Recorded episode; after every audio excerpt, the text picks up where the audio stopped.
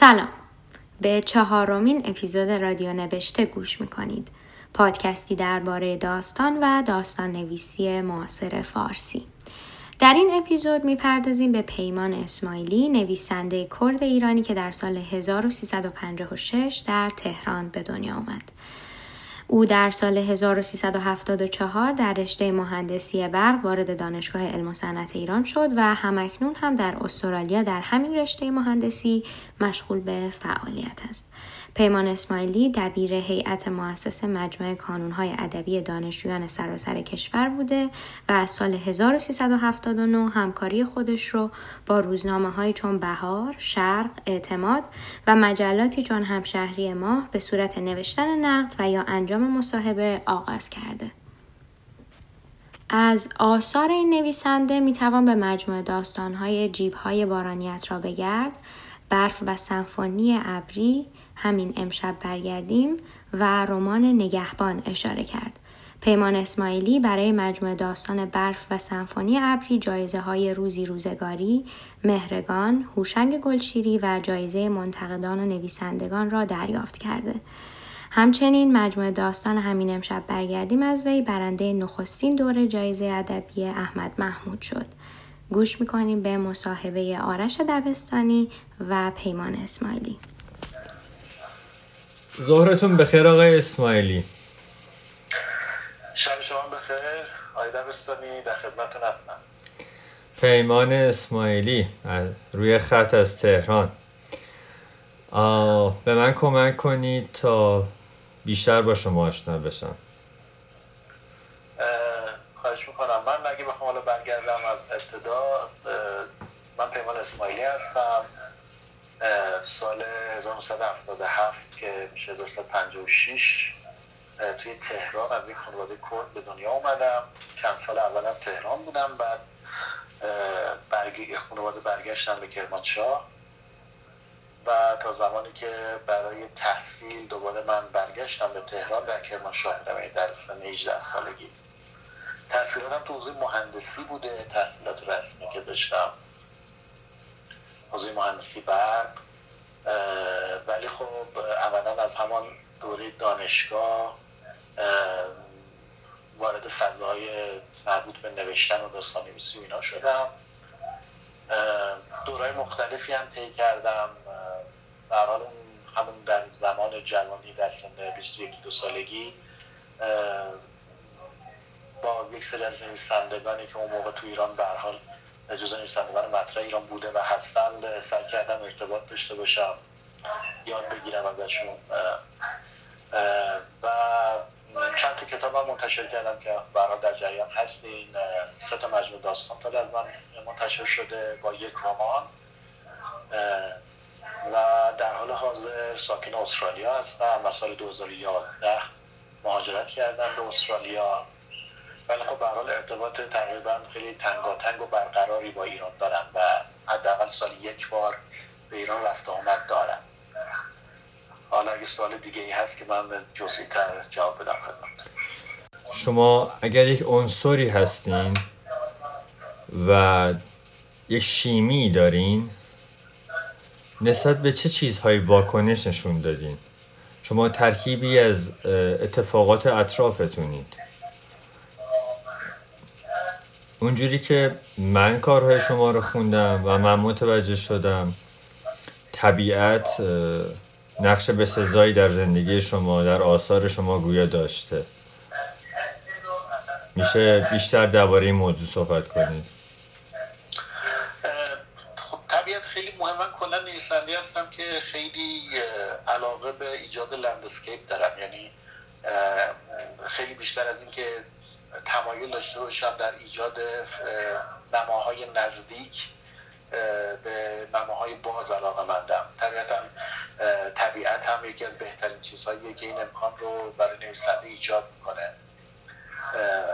طبیعت خب ترکیب به ترکیبی که از طبیعت من تو کارم استفاده می‌کنم ترکیب گاهی اوقات میشه گفت حتی خیلی پیچیده میشه. یعنی حالا شما خودتونم خوندین داستان ها رو خیلی جا واقعا طبیعت خودش تبدیل میشه به یکی از شخصیت های اصلی داستان. یعنی طبیعت اون شکلی که مثلا شما تو ناتورالیزم ادبی باش طرف هستین به اون شکل تو کارهای من واقعا وارد نمیشه. یعنی اون جنس رومانتیسیزمی که مثلا تو شما در اون قسمت باش طرف هستی واقعا من به اون شکل با طبیعت برخورد نمی کنم نزدیک نمیشم. واقعا طبیعت عمدتا یک ویژگی شخصیتی مجزا داره تو کارها. دلیلش هم خب طبیعتا به نظر خودم در نهایت برمیگرده به تجربه زیستی که من داشتم. حالا من این رو تو چند از مصاحبه هم قبلا گفتم. برای من یک دوره در زمان جنگ بین ایران و عراق ناچار شدم که توی یک وضعیت خیلی خاصی زندگی کنم. برای ما در کموشا زندگی می‌کردیم و حال خیلی وضعیت جنگ وخیم بود تو اون زمان تو کرمانشاه. و برای فرار از اون وضعیت جنگی ما پناه بردیم به یک وضعیت طبیعی در یک موقعیت جغرافیایی طبیعی خاص که من فکر می‌کنم واقعا خیلی از ویژگی های طبیعتی که من حالا تو کارم نوشتم عمدتا برمیگرده به اون زمان.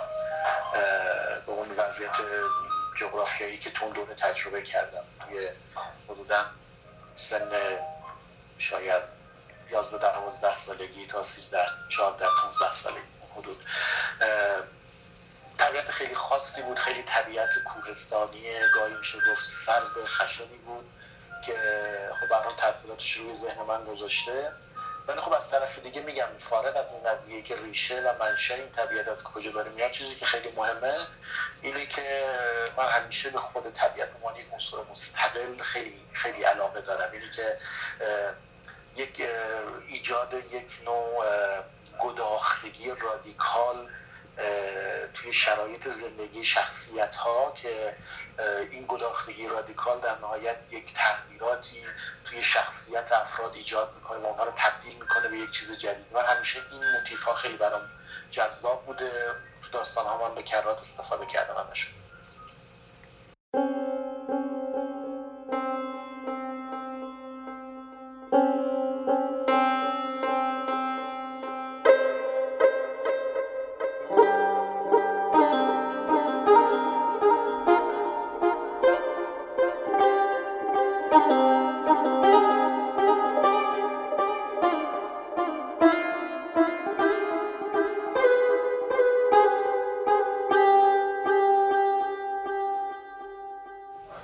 آیا برای خلق داستان هاتون تلاشی می‌کنید که طبیعت جدید رو بیافرینید؟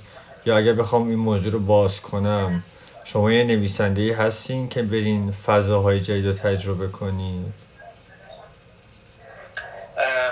منظور از فضاهای جدید دقیقا چیه؟ یعنی چون ببینید منظور اینه که مثلا فضاهای شهری رو آیا من دوست دارم تجربه کنم یا اینکه نه توی خود فضاهای مربوط به طبیعت فضاهای جدیدی رو تجربه کنم من در تجربه نشدم.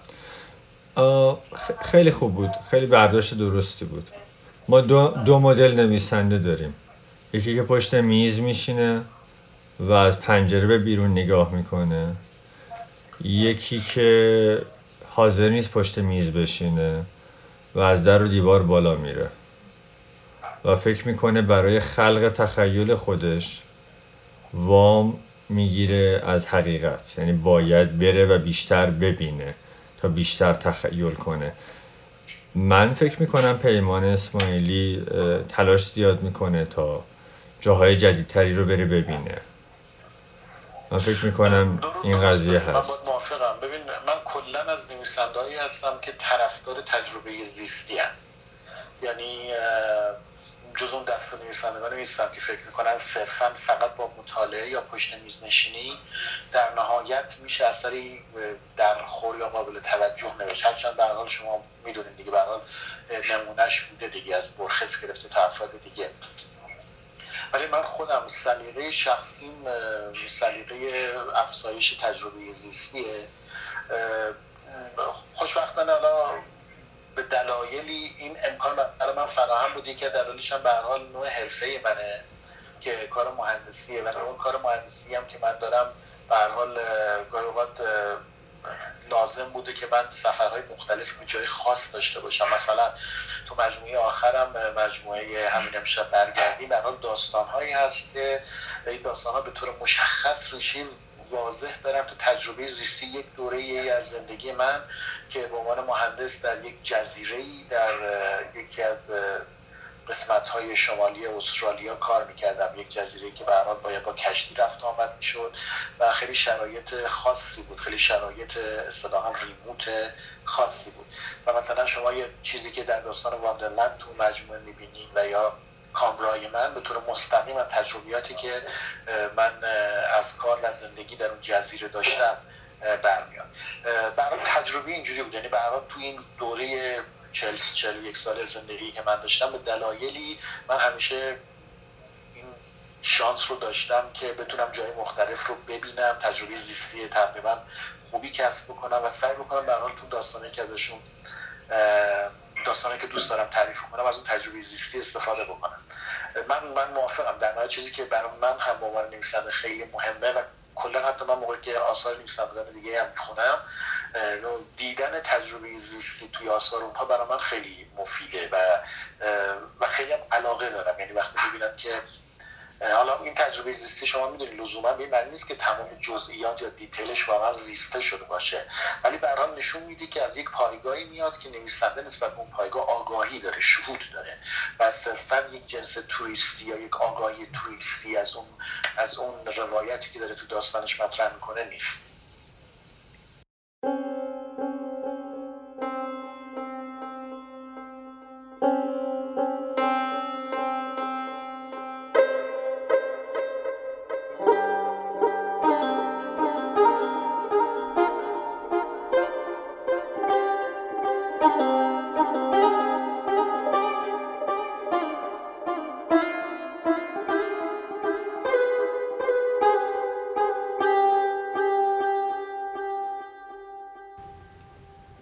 دیر آمدی تا غروب منتظرت ماندند. نیامدی.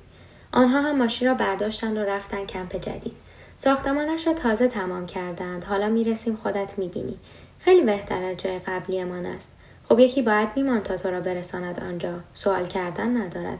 خودت میآمدی پیدا نمی‌کردی. فقط کاش راننده را مرخص نمی‌کردی. حالا باید این همه راه را پیاده برویم. خب بله حرفت را قبول دارم. شبانه زیاد سخت نیست. اگر روز بود کباب می‌شدیم. میخندی؟ باز هم خوب است که می‌توانی بخندی. ولی شانس آوردیم از شر آن دوتا کاروان بیریخت و زنگ زده خلاص شدیم. انگار به جای مهندس حیوان استخدام کردند. نه حمامی نه آشپزخانه ای حرفت قبول. شرکت آدم پوست کلوف می‌خواهد. تو هم اگر پوستت کلوف باشد دو سه ساله بارت را میبندی و خلاص. قصه اینجا ماندنم دراز است. نپرس. خب ده سالی می‌شود. خیلی ها توی این مدت بارشان را بستند. بدبختیش مال من بود کیف کردن بعدش مال آنها. شرکت هم می‌داند اگر من اینجا نباشم کارش پیش نمی رود. آخر کی حاضر می شود مثل من سگ دو بزند توی این برهوت؟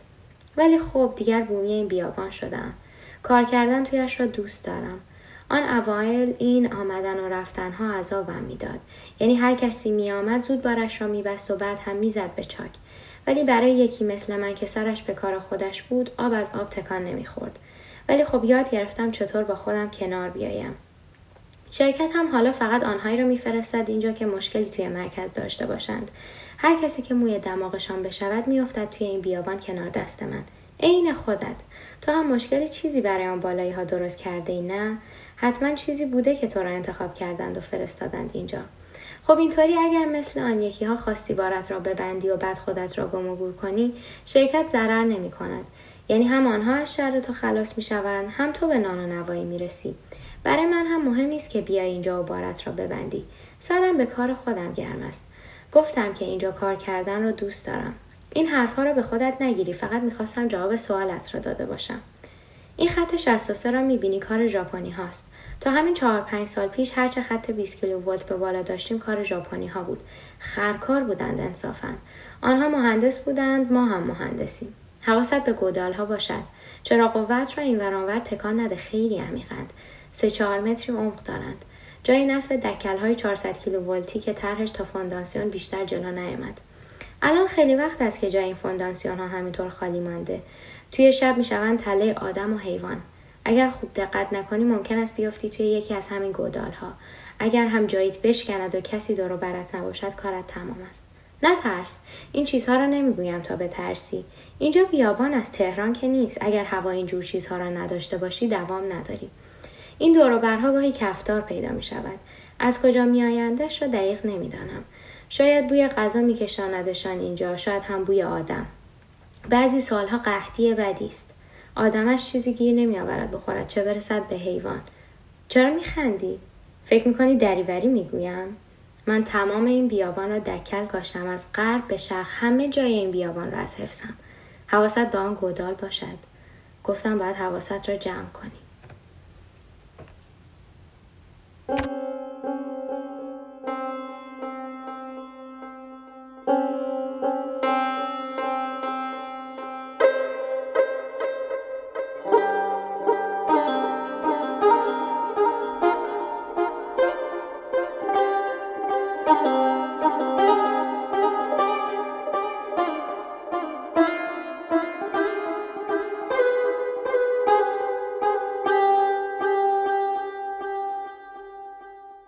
برای ما جذابه که بدونیم پیمان اسماعیلی که نویسنده است. مثلا رشته کاریش برقه. برامون جذابتره حتی اگه بفهمیم پیمان اسماعیلی که رشته تحصیلیش برقه مثلا کانگورو هم تربیت می‌کنه. و حتی برامون جذابتره اگه بفهمیم که پیمان اسماعیلی نیمی از کتابخونه ای که در روز مطالعه می‌کنه درباره تعمیر موتور هواپیماه کانگورو موتور هواپیما و بقیه چیزها. اون چیزهایی که سبب میشه که تضاد ایجاد کنه. یعنی تضاد ایجاد کنه با دنیای داستانی. فراتر از رمان فراتر از داستان کوتاه. اینا چیه تو زندگی شما؟ رنگ متفاوت زندگی شما چیه؟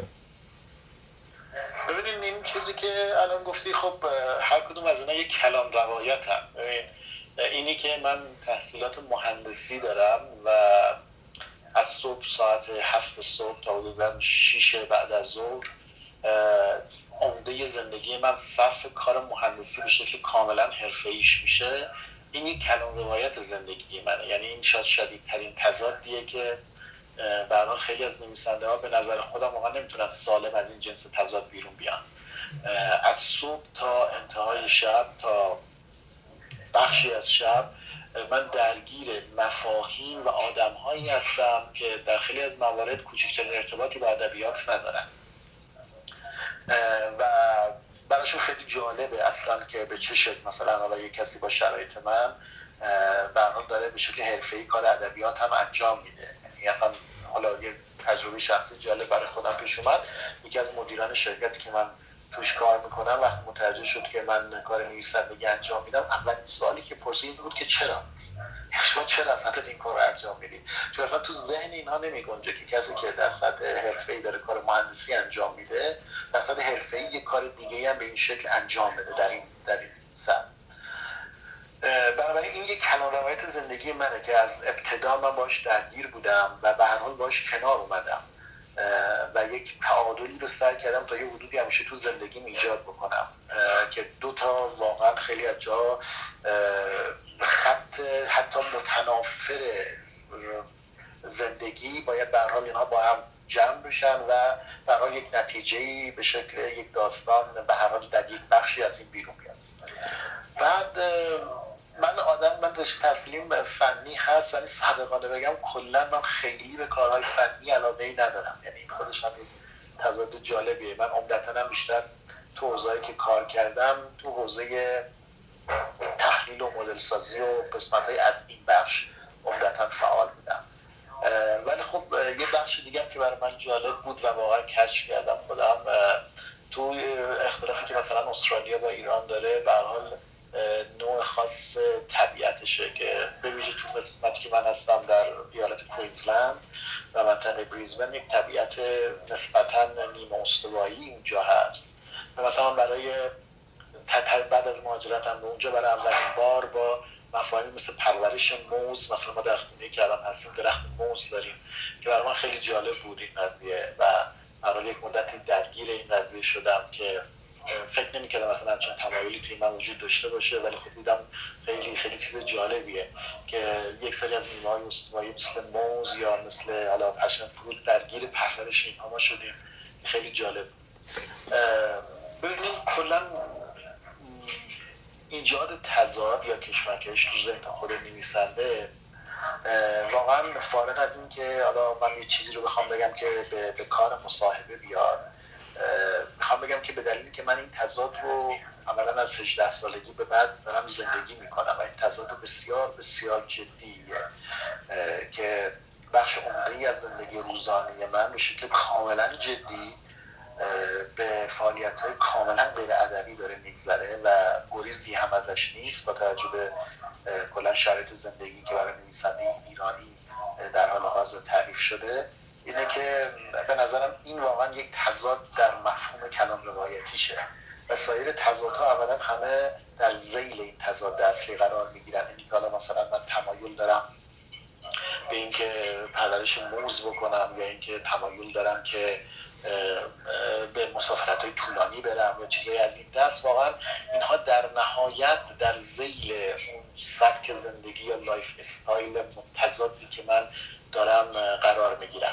من از همون ابتدا کلا دو تا زندگی موازی داشتم. یعنی حتی دوستانی هم که من دارم به طور کامل در دو فضای کاملا موازی قرار دارم من یه سری دوستان علاقه مندی ها شکل زندگی سبک زندگی در حوزه ادبیات دارم که انگار یک جهان جداست و یک جهان دیگه دارم که در حوزه مهندسی دوستانم در حوزه مهندسی و سبک زندگی در حوزه مهندسی که اونم مثلا کاملا یک جهان جداست. مثلا شما صفحات مجازی من اگر صفحه لینکد این من رو اگر شما برین ببینید صفحه لینکدین من کاملا مهندسی و یک کلمه راجع به فعالیت ادبی من توش هست. ولی صفحه اینستاگرام صفحه فیسبوک من کاملا ادبی. شما تقریبا هیچی راجع به فعالیت های زندگی مهندسی من توش نمی‌بینید. این خب من به نظرم واقعا عمیق‌ترین تضادی بوده که من از ابتدا باش درگیر بودم. من قطعا در نهایت خودم رو نویسنده می‌دونم ولی به هر مهندسی حرفه منه. و حرفه که من از طریقش گذرم زندگی می‌کنم و هر حال سالهاست توش فعالیت کردم. و به اگر بحث حرفه وسط بیاد طبیعتا من حرفم مهندسیه. بعد چون من هنوز متصلم به فرهنگ ایران شما می‌دونید دیگه در کلا نویسندگی توی فرهنگ ایران هنوز به عنوان یک حرفه پذیرفته شده نیست. یعنی به دلیلی که عمل یعنی کارکرد مالی چندانی نداره. کارکرد مالی ضعیفی داره نویسندگی در ایران. و عمدتا کسی اون رو به عنوان حرفه نمیپذیره. از نظر شخص خودم قطعا من نویسندم. چیزی که در من ایجاد عشق زندگی می‌کنه قطعا در نهایت نویسندگیه. ولی خب به من تحصیل کردی مهندسی هستم. سابقه طولانی دارم در حوزه مهندسی و اون حرفم اگر کسی بپرسه حرفه مهندسی همونطوری که به خب خیلی از نویسندگان ما داشتیم استاد دانشگاه بودن معلم بودن یا چیزهای از این دست پزشک بودن و قطعا حرفه اونها به حال پزشکیه ولی هویت اون آدم نویسندگیه مثل مثلا غلام حسین صاحبی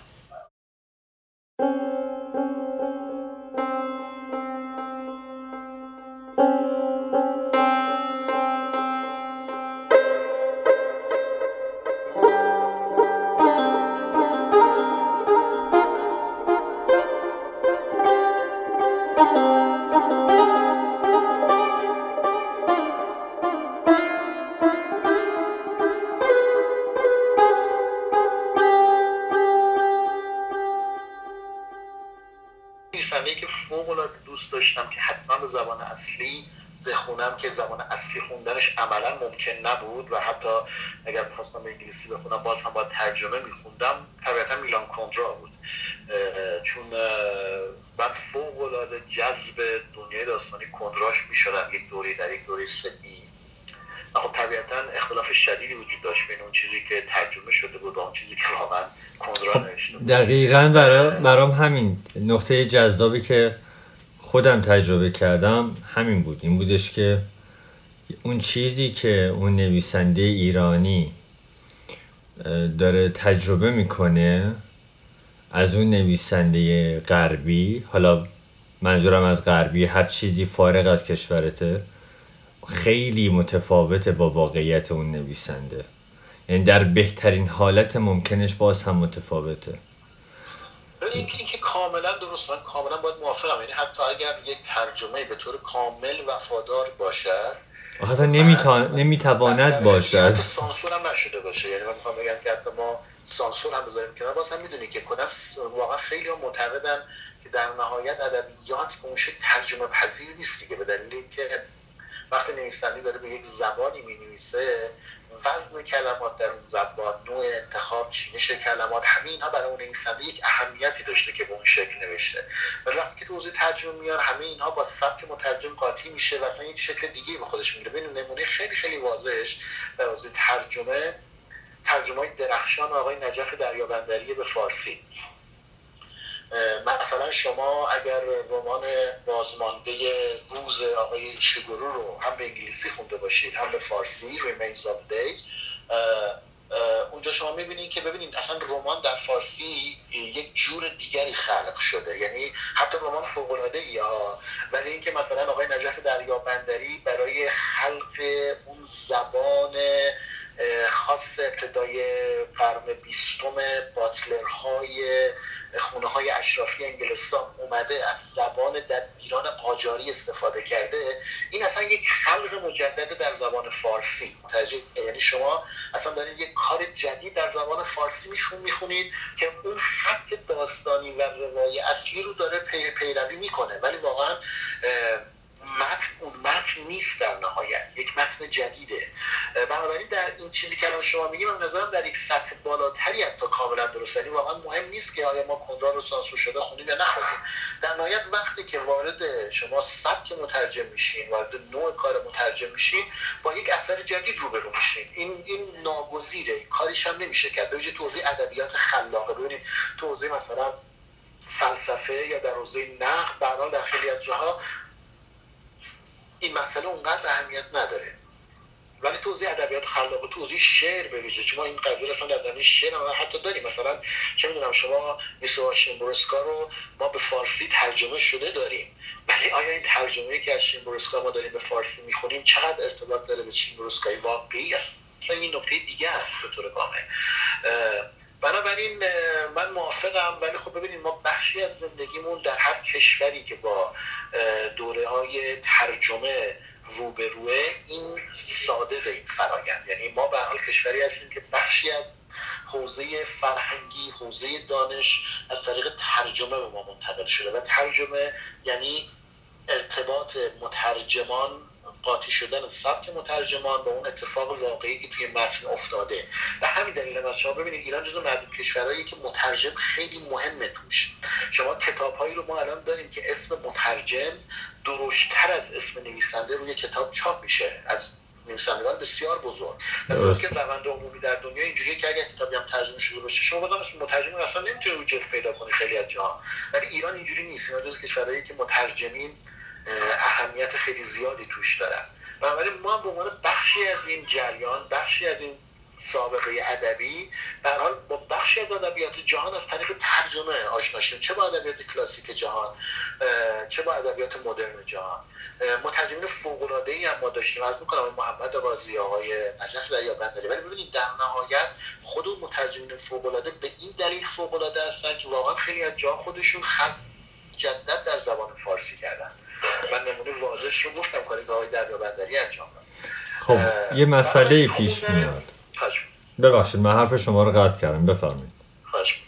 نه من فقط می‌خواستم بگم که بنابراین برای خود من واقعا خیلی از جاها ایجاد یک فضای معمایی که حالا من بخوام برم کشف بکنم که اصل اون کار چی بود و اینها واقعا من خیلی دیگه فرصت این قضیه رو ندارم. از کردم به دلیل اینکه من زمان محدودی دارم و باید زمانم به شدت تنظیم شده و مدیریت شده باشه تا بتونم واقعا به فرآیند خلق اثر داستانی اصلا برسم.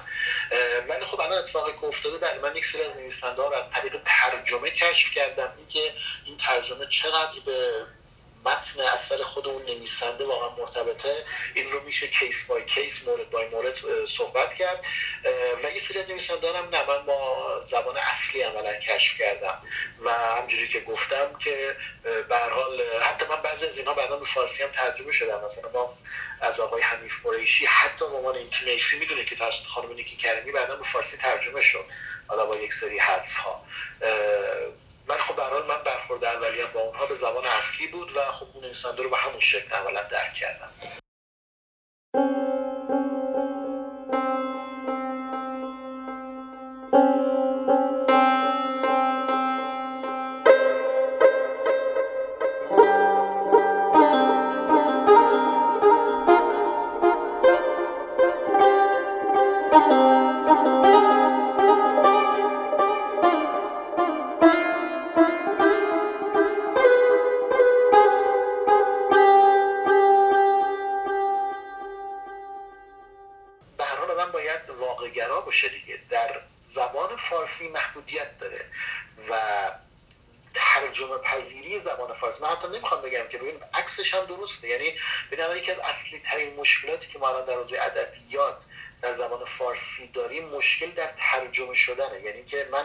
نویسنده بخوام به زبانهای دیگه ترجمه بشم که افراد دیگه بتونن با کار من ارتباط برقرار بکنن.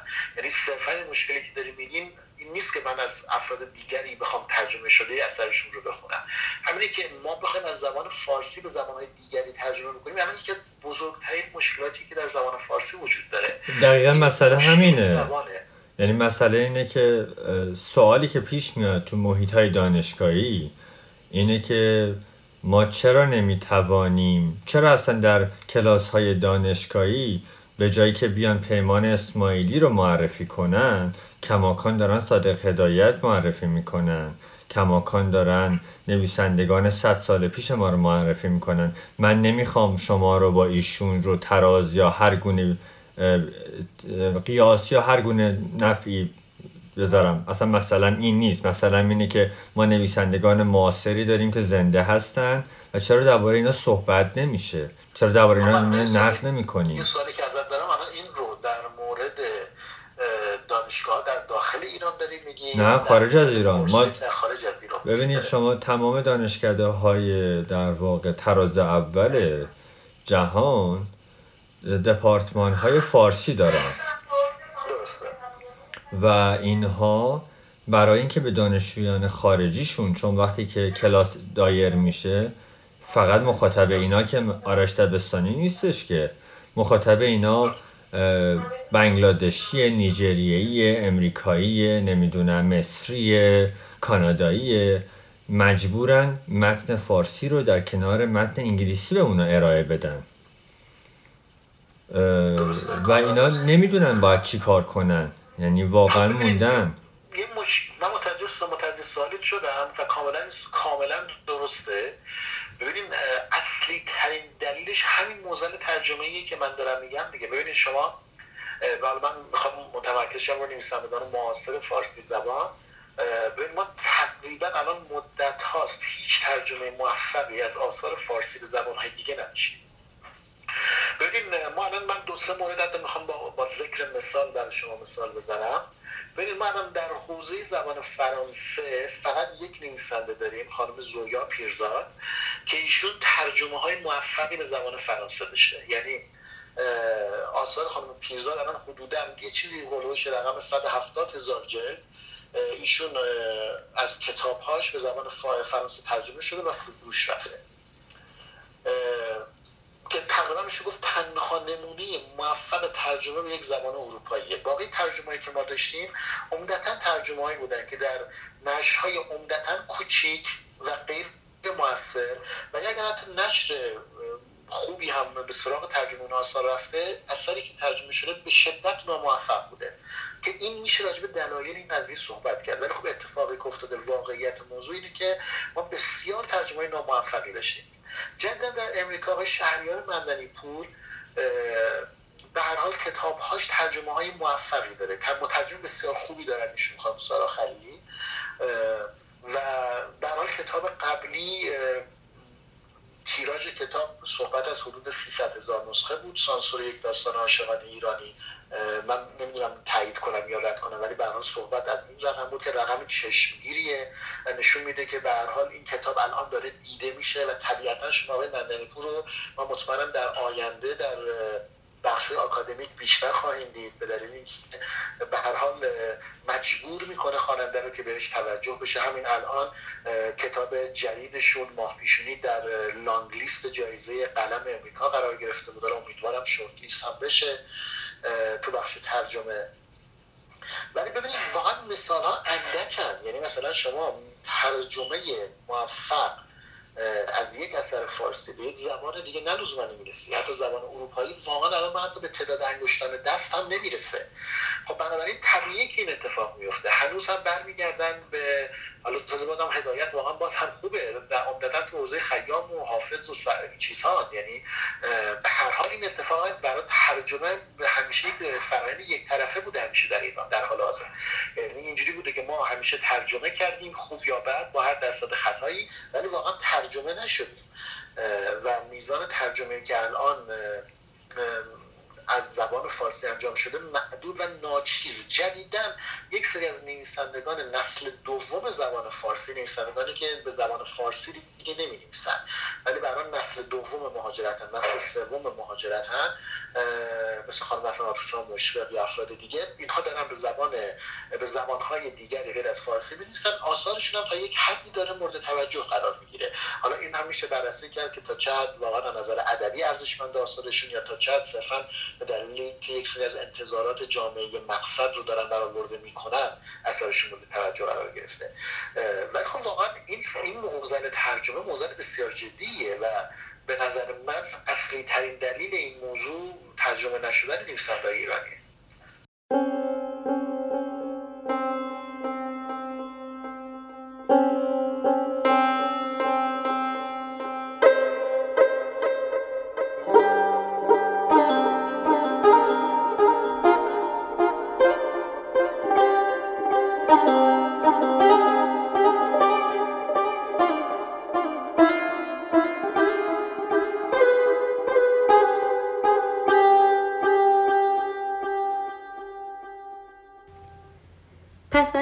تعریف کردند کجاهایش رو گفتند؟ نه این چیزها نیست یعنی اصلا مادرزادی نیست. هر کسی چیزی از خودش در می آورد و می‌گوید باور نکن. قضیه دستکش پوشیدن هم هم چیز دیگری است. تا به کمپ برسیم برای تعریف می‌کنم. چه گفتی؟ نفهمیدم. حواست باشد از من عقب نمانی. نه گفتم که مادرزادی نیست باور نمی کنی؟ از چند سال پیش پنجه دست راستم شروع کرد به بزرگ شدن. این یکی را برایت نگفته بودن نه؟ خب دلیل دارد. تو سومین نفری هستی که میشنوی. آن دو نفر دیگر از اینجا رفتند. بعد از آنها برای کسی تعریف نکردم. برای همین دستکش میپوشم. اینطوری احساس بهتری دارم.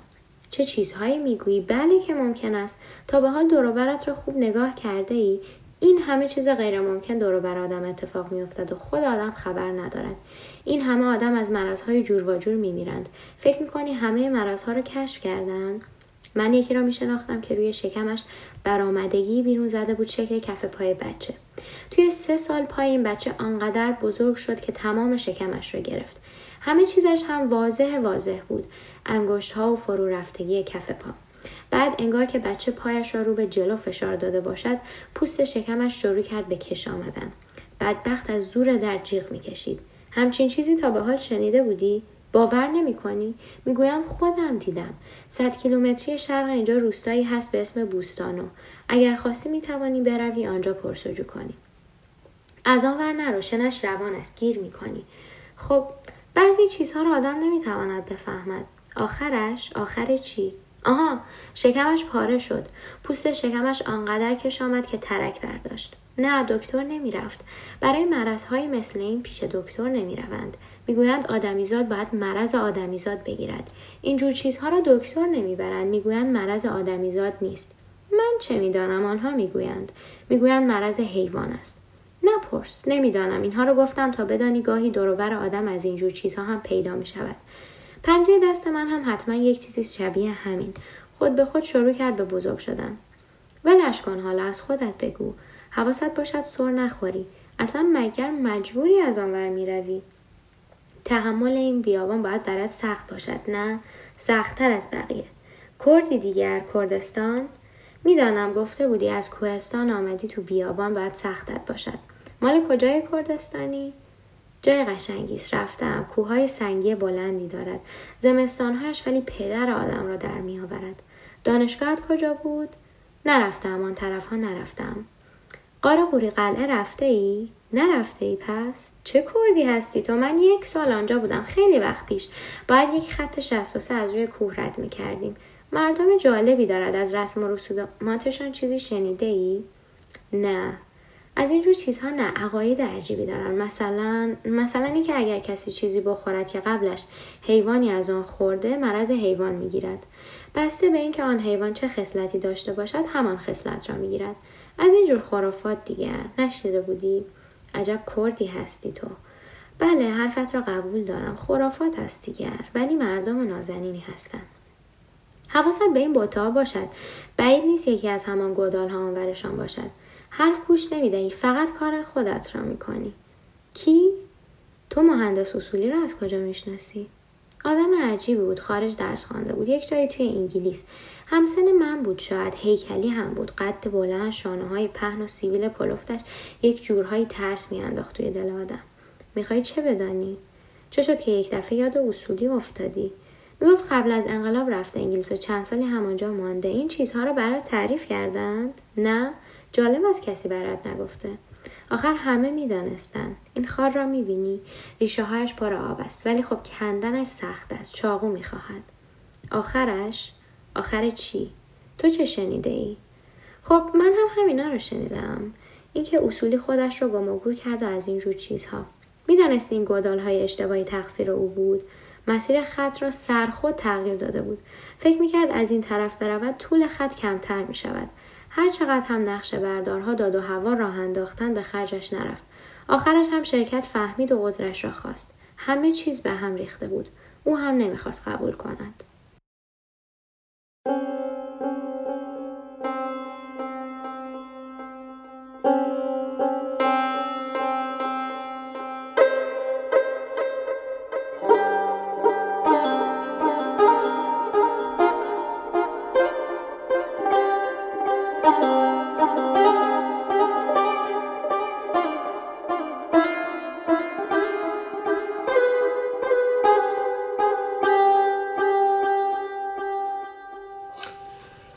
من یک رابطه بین این ور قضیه و اون ور قضیه می‌بینم. درسته که قضیه ترجمه هست. ولی من فکر می‌کنم یک مقدار ادبیات ما بیرون از نوع جریان ادبیات جهانی هم هست.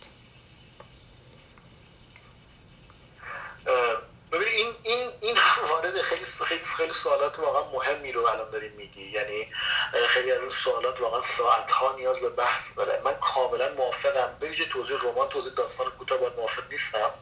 یعنی من چون تقریبا پیگیری می‌کنم من داستان کوتاه روز دنیا رو. داستان کوتاه خیلی فرق می‌کنه. داستان کوتاه آره، تو یک... داستان کوتاه واقعا ما دستاوردهایی داریم. یعنی واقعا خیلی از نویسندگان که توضیح داستان کوتاه تو ایران کار می‌کنن به مراتب از نمونه های مشهور خارجی بهتر دارن کار می‌کنن. من با مثال می‌تونم این رو بگم حالا اگر یه تمایل بشید ولی بله، توضیح رمان من رو قبول دارم. دلایل زیادی هم داره. ببین ببین خوشنگ گلشیری تو سال 1356 یک سخنرانی بسیار مهمی انجام داد. به اسم دلایل جوانمرگی در نصر معاصر فارسی. من نمی‌دونم شما این رو مطالعه بله. کردین یا و در اون زمان گلشیری یک سری دلایل رو شمرد که گفت به این دلایل ما نویسندگانمون عمدتا جوان مرگ میشن. جوان مرگ نه به معنی که واقعا میمیرن به معنی که از نظر ادبی امکان خلاقیت و تولید خلاق ادبی رو بعد از یک مدتی از دست میدن در ایران.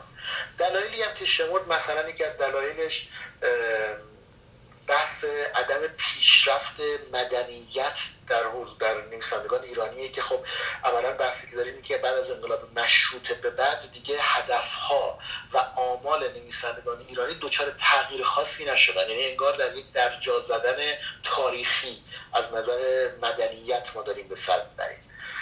یه حوزه دیگه هم بحث عدم زندگی حرفه‌ای نویسنده بود که اولا باعث میشه که نویسندگان ما عمدتا به حوزه تفننی رو بیارن. تفننی یعنی که ببینید وقتی شما نویسنده حرفه نیستین برای اینکه بتونید عنوان یک نویسنده زندگی کنید باید خیلی کارها رو به شکل تفننی انجام بدید خلاقیتتون تفننیه امروز این رو می‌نویسید فردا چیز دیگه می‌نویسید به دلیلی که امکانی که به شکل حرفه‌ای یک فرایند رو ادامه بدهید وجود نداره اصلا در ایران در در بین نویسندگان ایرانی.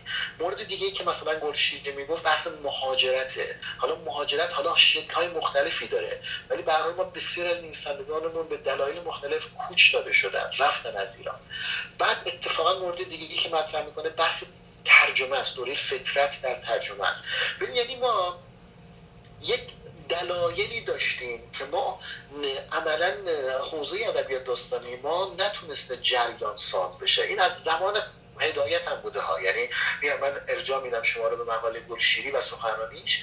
اون تقریبا تمام نویسندگانی که تا تا در اون زمان کار کرده بودن رو میاد میشمره و در نوع شکل کارشون هم میاد میگه.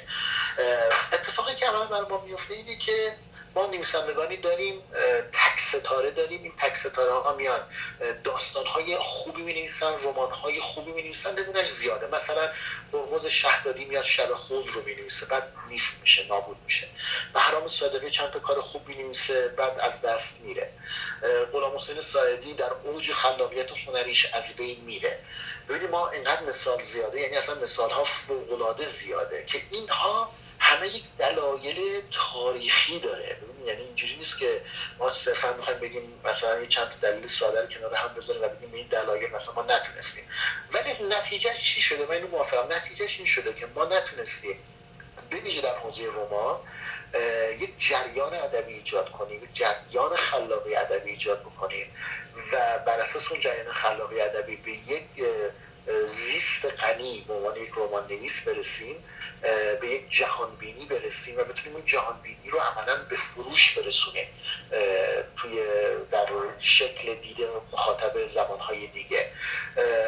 ولی خب من رو موافقم ولی خب واقعا ببینیم این یک تحلیل سیاسی تاریخی اجتماعی خیلی عمیق پشتش هست و که در خود من شخص نظر شخصی من رو الان در, در زمان حال اگه من از من بپرسیم نظر شخصی من یکی از بزرگترین ضرر هایی که ما الان داریم می‌کنیم اینه که امکان زیست حرفه‌ای به عنوان یک نویسنده در ایران نداریم. خیلی مهمه که یک نویسنده امکان زیست حرفه‌ای داشته باشه. شما حتی به همسایگان ما نگاه کنید در حوزه ادبیات موفقیت های کسب کردن مثل ترکیه با آقای پاموک یا یه سری از کشورهای عربی شما می‌بینید که تمام نویسندگانی که به موفقیت رسیدن همه زیست صد درصد حرفه‌ای ادبی دارن. در ایران تقریبا این غیر ممکن اصلا اصلا همچین چیزی وجود نداره. چون وقتی به زیست حرفه‌ای رسیدیم می‌تونیم ما راجع به چیزهای دیگه صحبت بکنیم به اینکه حالا این نویسنده چه کارهایی رو باید انجام بده که اثرش رو غنی‌تر بکنه. ولی ما الان در تقریبا تمام نویسندگانی که دارن تو ایران کار می‌کنن نویسنده هایی هستن که به چریکی دارن می‌نویسن. یعنی از ابتدای روز که از خواب بیدار میشن تا انتها به شکل واقعا مثل یک چریک دنبال یک لحظه هستن که فراغت حاصل میشه و بر اساس اون لحظه بتونن چند خط بنویسن. خب این در نهایت روش خلق رمان نیست. رمان اینجوری خلق نمیشه.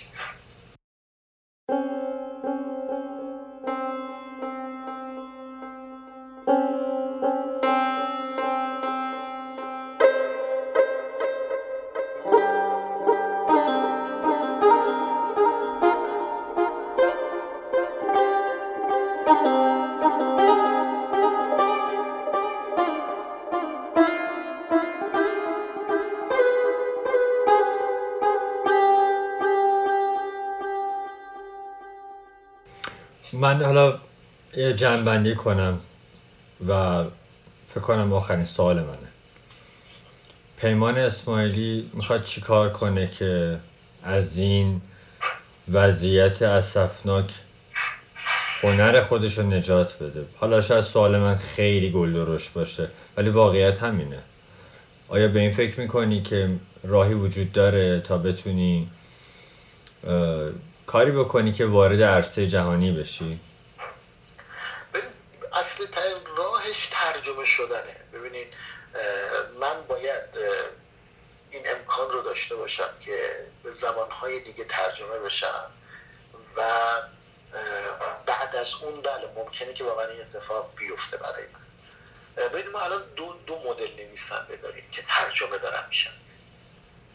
یه مدل نویسندهایی داریم که در ایران به یک شهرت نسبی رسیدن. یعنی به حال یک ثباتی و یک پذیرشی به عنوان نویسنده در ایران این نویسندگان پیدا کردن. جامعه ادبی ایران اونها رو به عنوان نویسنده قبول داره. مثلا من مثال می‌خوام بزنم آقای چهلتن. ایشون به عنوان یک نویسنده درجه یک در ایران مورد قبول و پذیرش جامعه ادبی ایران هست. ایشون به این دلیل مثلا یک سری از آثارشون به زبانهای دیگه ترجمه میشه. میشه زبان آلمانی زبان فرانسه زبان انگلیسی. حالا اینکه چقدر موفق اون ترجمه این یک بحث دیگه است. اون برمیگرده به همون بحثی که من راجع موفقیت نمونه‌های ترجمه از زبان فارسی گفتم. ولی به هر حال ایشون یک مقبولیتی در حوزه ادبیات در ایران داشته و بر اساس اون مقبولیت ترجمه شده. ما یک سری نویسنده دیگه داریم که در ایران مقبولیت به عنوان نویسنده اینها نداشتن. یعنی اصلا در ایران کسی به عنوان نویسنده اونها رو مورد پذیرش قرار نداده. ولی اینها رفتن جای دیگه یک اثری نوشتن. حالا یا اثر رو به زبان اصلی نوشتن یا اثر ترجمه شده و بعد مورد توجه هم به شرکت قرار گرفته. من چون با یک سری از این نویسنده خودم آشنایی نزدیک دارم معمولا خیلی از این نویسنده ارزش ادبی چندان قابل توجه کارشون نداره. یعنی یکی از دلایل مهمی که کارشون در اون ور دیده شده اینه که با اون انتظارات جامعه مقصد از ایران آشوب زده تحت ستم در در نابودی کامل همخوانی کردن. و برای اثرشون رو یک طوری نوشتن که خب جامعه مقصد اون اثر رو دوست داشته پسندیده و برای مورد توجه قرار داده ما یک سری نویسنده هم داریم که عرض کردم عمدتا نویسندگان نسل دوم یا به بعد که اصلا به زبان دیگری می نویسند نویسندگانی که اصلیت ایرانی دارن. اونها نه اونا واقعا به هر حال چون به طور مستقیم وصلن به فرهنگ کشور مقصد کتاب آثار بهتری رو در نهایت نسبت به اون نویسنده گروه دوم خلق می‌کنن. من خود من جایگاه خودم رو اگر من بخوام بگم نه برای نویسنده هستم که از یک پذیرش اولیه نسبی در جامعه ادبی ایران برخوردار هستم. برای این قاعدتا من جزو گروه اولم. یعنی اگر قرار است که ترجمه از من بشه بر اساس این مقبولیت اولیه که من در جامعه ادبی ایران دارم اون ترجمه بر اساس اون این اتفاق بیفته. ولی خب شما خودتون می‌دونید فرآیند ترجمه مخصوصا فرآیند ترجمه ای که فرآیند ترجمه موفقیت آمیزی باشه فرآیند راحتی نیست. یعنی باید اولا ترجمه بسیار موفقی از کار انجام بشه. بعد این ترجمه بره حالا در یه مجله جایی چاپ شه اگر داستان کوتاه یا به شکل دیگه. حالا یک ایجنتی کسی تمایل پیدا بکنه به اون کار مسئولیتش رو به بگیره بره اون رو بازاریابی بکنه و با یک ناشری که به شکل حرفه‌ای داره کار می‌کنه. چون من واقعا هیچ تمایلی ندارم ترجمه‌ای که تفننی یا در نشرهای کوچیک انجام میشن که فقط در نهایت یک خط به رزومه کاری نویسنده اضافه می‌کنن. بعد اون ناشر بیاد تمایل نشون بده اصلا قرارداد بسته بشه به شکل حرفه‌ای پرزنت بشه. تو اون حالت بله این این شانس وجود داره که یک نویسنده وارد حوزه حرفه‌ای به معنی واقعی نوشتن میشه من خودم یک تلاشایی کردم ولی واقعا این تلاش ها الان من می‌تونم بگم که در نهایت حوزه ترجمه چندان موفقیت آمیز نبوده. تقریبا مثل 99 درصد سایر تلاشایی که برای ترجمه زبان فارسی انجام شده برای, برای سایر نویسندگان. ولی خب به نظر من تنها راه ممکن این ایجاد این پل ارتباطی بین زبان فارسی و زبانهای دیگه ترجمه شدن نویسنده از جمله خود من به زبانهای دیگه که بشه بشه به حرفه وارد حوزه نشر زبانهای دیگه شد و بعد از اونجا واقعا امکان زیست و حیات حرفه‌ای و ادبی من به عنوان یک نویسنده فراهم میشه. خیلی ممنونم ازت. خواهش می‌کنم.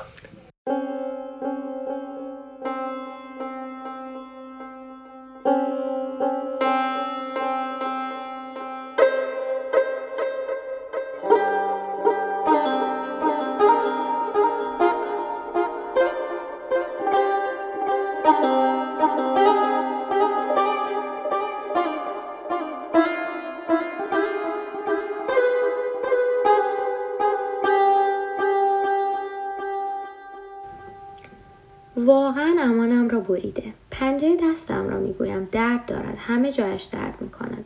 ناخونهایم هم که کج در آمدند و رفتن توی گوشت انگشت ها مثل چاقو گوشت دستم را پاره می‌کنند. چرا میخندی؟ جدی می‌گویم.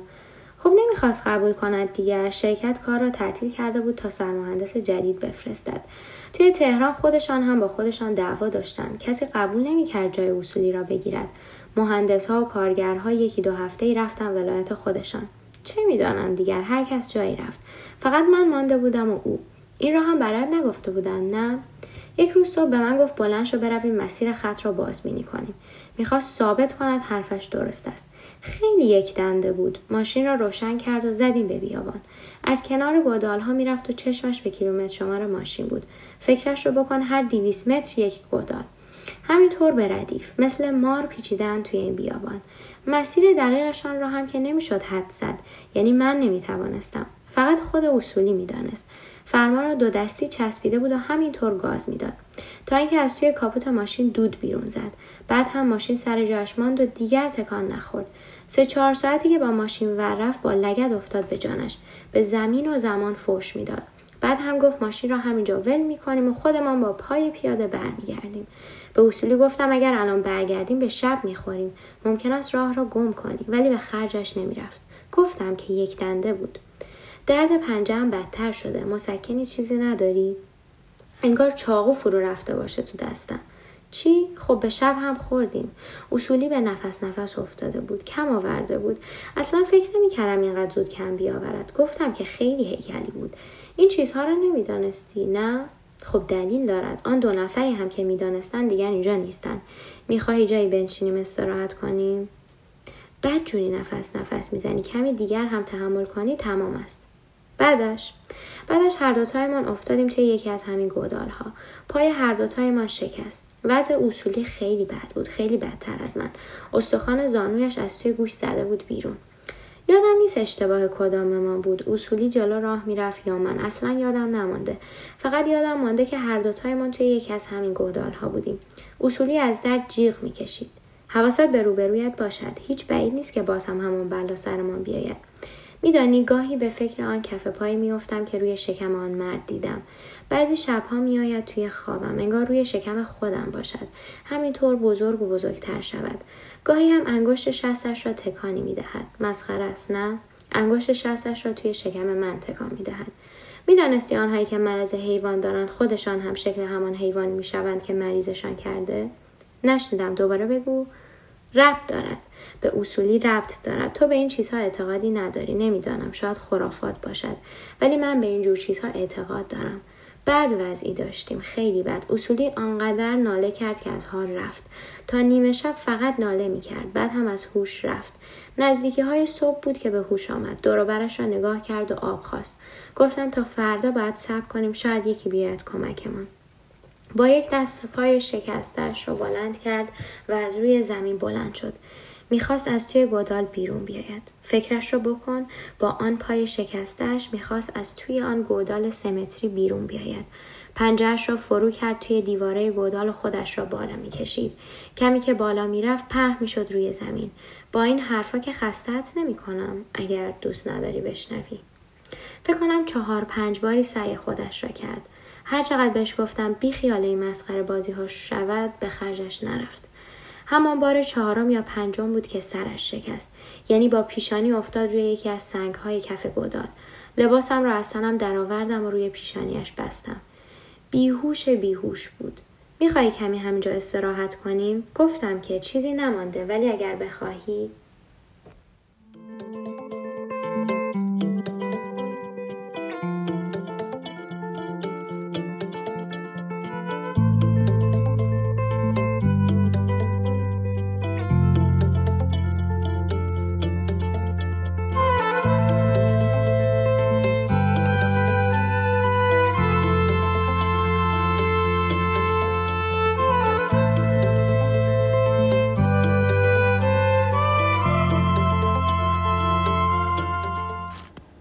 ممنونیم که تا اینجا شنونده چهارمین اپیزود رادیو نوشته بودید. رسیدیم به بخش دوم برنامه. در این بخش گوش می‌کنید به مصاحبه آرش دبستانی و علی مسعودینیا درباره نقد آثار و زندگی پیمان اسماعیلی. ممنونیم که با ما همراه هستید. اسماعیلی خط تیره پیمان یک مقداری به ما بیشتر این آدم معرفی کن ارزم به حضور شما که پیمان اسماعیلی در حقیقت فکر می‌کنم اصلیت کرد داره و فکر می‌کنم که نمطمئنم علیکی موقع نمود کردم که فکر می‌کنم. و خب جز نویسنده که تو دهه هشتاد فعالیت جدی خودش رو صورت رسمی و حرفه‌ای شروع کرد و خیلی سریع بدل شد با همون مجموعه اولش به یک نویسنده جدی قابل اعتنا و خب تجربه های یه خورده عجیب و غریبی هم تو زندگی داره دیگه. تقریبا ما توی اون نسل که از تقریبا می‌تونیم نیمه ده هشتاد نویسنده هایی داشتیم که خورده از یه طرف تکنوکرات بودن یعنی درس فنی خونده بودن از یه طرف یه علاقه به هنر و ادبیات داشتن و مطالعه شخصی داشتن این حرفا. و اکثرشون نویسنده های جالب توجه و قابل اعتنایش دادن پیمان اسماعیلی هم یکی از بهتریناشون بود به خاطر اینکه خیلی در حقیقت چالش داشتش توی داستانهاش و خیلی تجربه گرایانه در حقیقت روند کاری خودش رو آغاز کرد و به سرعت هم دیده شد خوشبختانه این بخت رو داشت که به سرعت هم دیده بشه و بعدم که براش مهاجر مسئله مهاجرت پیش اومد و مقیم استرالیا شد و گاهی در رفت و برگشت بود و در طول این زمان دیگه به نوشتن رمان هم روی آورد که بازم با رمانش هم نشون دادش که موفقیت مجموعش هم تصادفی نبوده. خیلی آدم در واقع داستان بلد. اگه بخوام یه صفتی یونیک براش انتخاب کنم میگم خیلی نویسنده داستان بلد خوشفکر. و با جسارت. جسارت هم از منظر تم و درون مایه و هم از منظر در واقع مفاهیم و شبکه معنی که داستانش هست. خیلی عالی. اگر بخوایم پیمان اسماعیلی رو تو طبقات کتاب کتاب خونمون معرفی بله. کنیم و اونو یک جای قرار بدیم باید دسته بندی بشه جز کدوم از نوع نویسندگان ایرانی؟ یه خورده من, من اگه باشم چه صفتی که میپسندم یعنی نویسنده که خورده از جریان قالب داستان نویسی فاصله می‌گیرن و من براشون احترام خاصی قائل هستم. حالا پیمان که توی این وجه روشنی که حرکت می‌کنه. من اسمشون مثلا می‌ذارم نویسنده های ضد جریان. من خودم واسه این ضد جریان بودن خیلی احترام قائلم. فارغ از اینکه نتیجهش چقدر موفقیت آمیز باشه. حالا در مورد پیمان اسمانی که موفقیت آمیز هم بوده پس حتما از اون رتبه های بالای بالا می‌گیره دیگه. بذار یک وجه دیگه به سال قبلیم بدم. پیمان اسماعیلی رو بیشتر داستان نویس می‌شناسی یا رمان نویس البته سوال بسیار مبتذلیه ولی به خاطر این سوال می‌کنم که نقطه قوتش رو بخوایم پیدا کنیم. آره به نمی‌دونم فکر می‌کنم که هنوز رمان خوبش رو رمان خیلی خوبش رو هنوز ننوشته ولی داستانه خیلی خوبش رو نوشته داستان خیلی خوبش. اینجوری بذار بپیچونم که یه خورده جوابی بدم کاملا متوجه شدم من در چه وضعیت قرار دارم پیمان اسماعیلی یک نویسنده سورئاله درسته؟ نه نظر میاد که سورئال باشه ولی من بیشتر چیزی که توی کارش می‌بینم رگه های اکسپرسیونیسم و رئالیسم جادویی بیشتر تا سورئال به معنای کلاسیک کلمه. هیچ نمی‌تونم اگه بخوام یه اسمی رو بهش نسبت بدم با اعتماد به نفس بیشتر میگم اکسپرسیونیست تا که بخوام بگم مثلا سورئالیست مثلا می‌تونم بگم رئالیست جادویی مثلا از مدل شرقیش مدل خیلی ایرانیزه شدهش. ولی سورئال من هیچ وقت. سورئال ندیدمش من. درسته. بیایم سراغ یک داستان خاص از پیمان یه داستانی مثل معصوم اول که شما می‌خونی. الو. ادامه بده علی جان یه داستانی مثلا مثل معصوم اول گل کلا سری معصوم های گلشیری که می‌خونی به نظر سورئالیستیه یا بیشتر میاد اکسپرسیون و رئالیسم جادویی باشه. فکر می‌کنم دایره در واقع داستان خوب پیمان هم همین این دورو بره. من, من بیشتر دوست دارم اینجوری تلقیش کنم. حالا ممکنه به زم خودش به زم که کلمه اشتباهی به گمان خودش یا به گمان خیلی از منتقدان ممکن سورال ارزیابی بشه. ولی من تصورم از سورال یه خورده با این متفاوت. یه خورده شخصی میشه.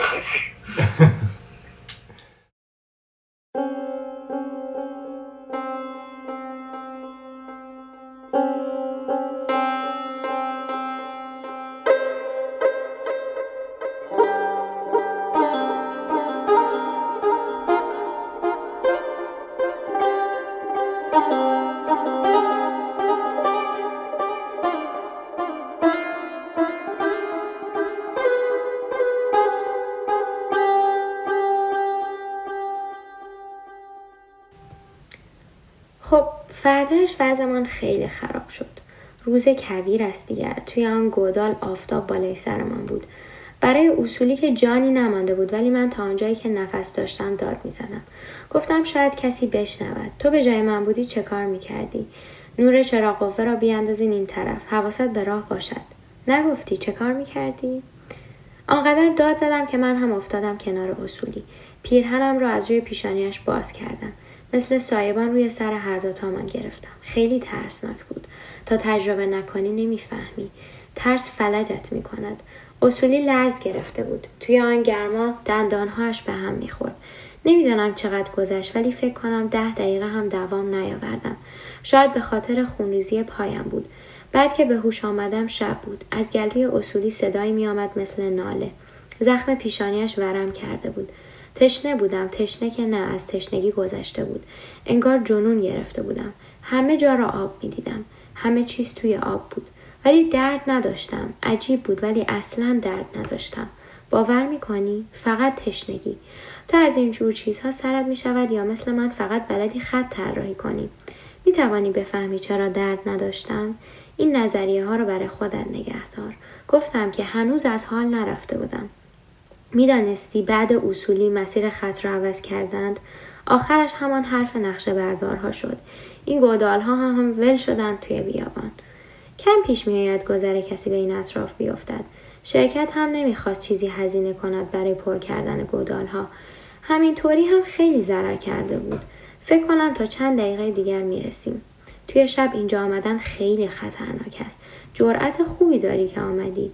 نور چراغ قوه را بالاتر بگیر شاید دیدیمشان نه هنوز مانده خب تا سه روز آنجا ماندیم فکر می‌کردم مردم از اصولی صدایی در نمی آمد. فقط هر دو سه ساعت یک بار تشنج می گرفت و بدنش می لرزید. پایش هم کبود کبود بود.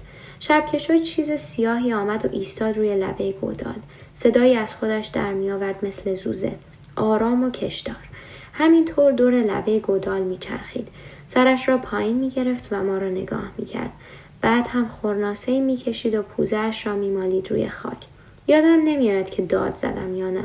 فقط یادم میاد که آن چیز سیاه جست زد توی گودال. خیلی فرز و تند. انگار وزنی نداشت. وقتی صورتم را بو می کشید پوزهش را دیدم. مثل کفدار بود. پوزه کشیده و درازی داشت با پاهای لاغر. بوی عجیبی هم می‌داد. یک جور بوی ترشیدگی. مثل بوی ماست فاسدی که چند روز توی هوای آزاد مانده باشد. کمی دوروبر من چرخید و همه جا را بو کشید. بعد رفت طرف اصولی. فکر کنم آن موقع بیهوش بیهوش بود. اصلا تکان نمی‌خورد. حیوان پوزهش را چند بار زیر چانه اصولی کوبید. بعد سرش را برد جلو و خرخرش را چسبید. پنجه راستش را گذاشت روی سینه اصولی و گردنش را محکم به چپ و راست تکان داد. پنجه بزرگی داشت. از پنجه یک کفتار بزرگتر. خیلی بزرگتر. بعدش را یادم نیست. شاید از هوش رفته بودم نمی‌دانم. یادم میاد وقتی به هوش آمدم حیوان را دیدم که نشسته به گوشه گدال و دستهای لاغرش را لیس می‌زد بعد چشمم افتاد به گلوی اصولی سرتاپایش خونی بود بوی بدی میآمد مثل بوی لباس کثیفی که خیس شده باشد حیوان گاهی به من نگاه می کرد و گاهی هم به گلوی پاره شده اصولی. بعد هم شروع کرد بین من و اصولی راه رفتن. جلو که میآمد موهای خیس دور پوزش را می‌دیدم که توی هم کلاف شدند. آرام خیسی پوزش را روی صورتم میمالید. باورت می شود پوزش را روی صورت و لبهایم میمالید. آخرش آنقدر رفت و آمد تا منظورش را فهمیدم. فهمیدم چه می‌خواهد. می‌خواست من هم گلوی اصولی را بچسبم. قبول کردنش سخت است ولی مطمئنم همین را می‌خواست. فهمیده بود اگر تشنه بمانم کارم تمام است. نمی‌دانم شاید هم می‌خواست زنده نگهم دارد برای فردا شبش. اینجور چیزها را هیچ وقت نمی‌شود به کسی ثابت کرد.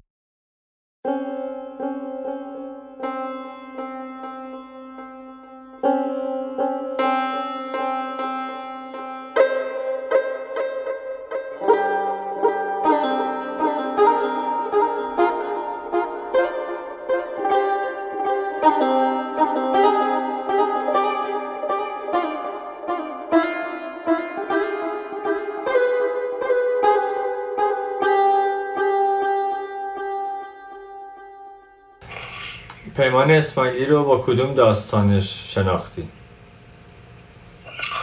من در حقیقت با داستان اولش از برف و سمفونی ابری میان حفره های خالی فکر می‌کنم. در معرض حیوان اولین داستانی بود که ازش خوندم. آره با این داستان شناختم. کمی برای ما میشکافیش بزن می‌خوای اصلا راجع به خود مجموعه برف و سمفونی ابری خوری صحبت کنیم. آره خیلی خوبه. چون به نظر من نمونه نمای خیلی مهمیه تو کارهای خود پیمان و هم تو جریان شناسی داستان معاصر فارسی. پیمان اسماعیلی در حقیقت استفاده خیلی درستی می‌کنه تو کل مجموعه تو کل داستان های مجموعه یک پروژه حراسنگاری وجود داره و این حراسنگاری هم در قالب خود یک داستان یعنی اون بچه اینترتینر داستان من مد نظر داشته باشی اون حراسی که در طول خواندن داستان یک کیف مازوخیستی شاید با خواننده میده هم در این حیث موفقه. همین که موفق میشه در واقع لایه های زیرین داستانش مفاهیم رو مطرح کنه که داستان تو خودش تموم نشه. یعنی اون حراس صرفا یک شک هیجانی و در واقع عاطفی برای خواننده نباشه. براش عامل معناساز و تفکر برانگیز داستان ها بشه. کار آسونی نیست. یعنی هیچ کدوم از این دویته کار آسونی نیست. نه ترسوندن به معنای عام کلمه کار ساده توی ادبیات و نه اینکه حالا از اون ترساندن از اون حول و حراسی که بر داستان حاکم میشه در واقع تو اون شبکه معنایی استخراج کنی ربطی با دنیای بیرون برقرار کنی یک موقعیت انسانی یک موقعیت بشری قابل همزاد رو ایجاد بکنی. هیچ کدومش کار آسانی نیست. و از طرف دیگه همه این کارها رو با یک نصر خونسرد غیر متکلف در واقع به روز خیلی نزدیک به زبان معیار انجام میده. یعنی در عین حال که به نظر می‌رسه در هیچ رو ساخته زبانی دستاوردی نداره اتفاقا یه دستاوردی داره و دستاوردش اینه که زبان زبان خیلی کم تزئینیه یا گاهی بتونیم بگیم بی تزئینه و موقعیت هایی هم که می‌سازه در بافت خودش موقعیت های در بافت داستانی به نظر مثل موقعیت های کوچیکیه. ولی وقتی کمی از داستان فاصله می‌گیری راجش فکر می‌کنی. اون حول و حراس و در حقیقت بخت اولی از خوندن داستان وقتی برطرف میشه یواش یواش تازه گره های معنی انگار واسه آدم باز میشه. تقریبا می‌تونم بگم که اونایی که حالا یه خورده داستان فرنگی می‌خونن اینا نویسنده مشابهی همیشه به یادش میافتم. یعنی هر وقت از نه اینکه کارشون به هم ربط داره اگه بخوام بگم مثلا توی اون اقلیمی که پیمان اسماعیل می‌رسه کدوم نویسنده دیگه زیست جهان کدوم نویسنده دیگه هم هست مثلا شرلی جکسون به یادم میاد. داستان کوتاه شرلی جکسون. حراسی که در واقع بیشتر ناشی از ندانستن دلایل وقوع اتفاقات مختلفی که تو داستان رخ میده و از طرفی اون وجه رئالیسم جادویی ریشه ای در سنت یک ریشه در گذشته یک ریشه ای در باور عامه داره. یعنی ترسناکترش می‌کنه. مثل مثلا امور پاراتاکسیکی که توی روانکاوی هستش مثلا میگن برقرار کردن رابطه علت معلومی بین چیزایی که رابطه علت معلومی ندارن لزوما. اینا همه حول و حراسی بر داستان ها در حقیقت حاکم می‌کنه. که خیلی تبدیلش می‌کنه به یک داستان نویس خاص و این مجموعه رو بدل می‌کنه یا یک مجموعه خیلی خاص و خیلی خوندنی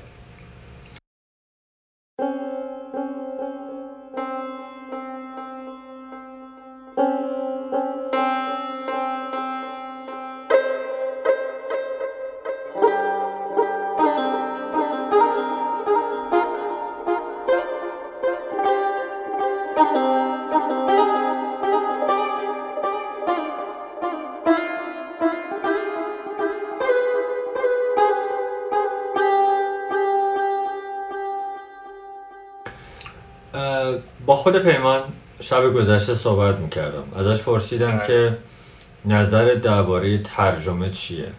چجوری میشه خودمون رو پیدا کنیم تو ترجمه؟ چرا ما ترجمه نمیشیم؟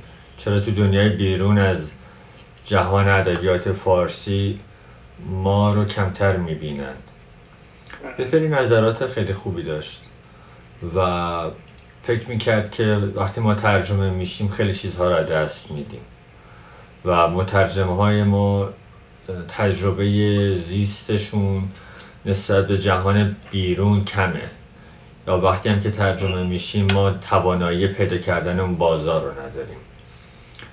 از نگاه یک کارشناس به ما بگو چرا ما این اتفاق برامون نمیفته حتی برای کارهایی مثل پیمان اسماعیلی که زبانش زبان بسیار روانی پیچیدگی نداره و قابل ترجمه است.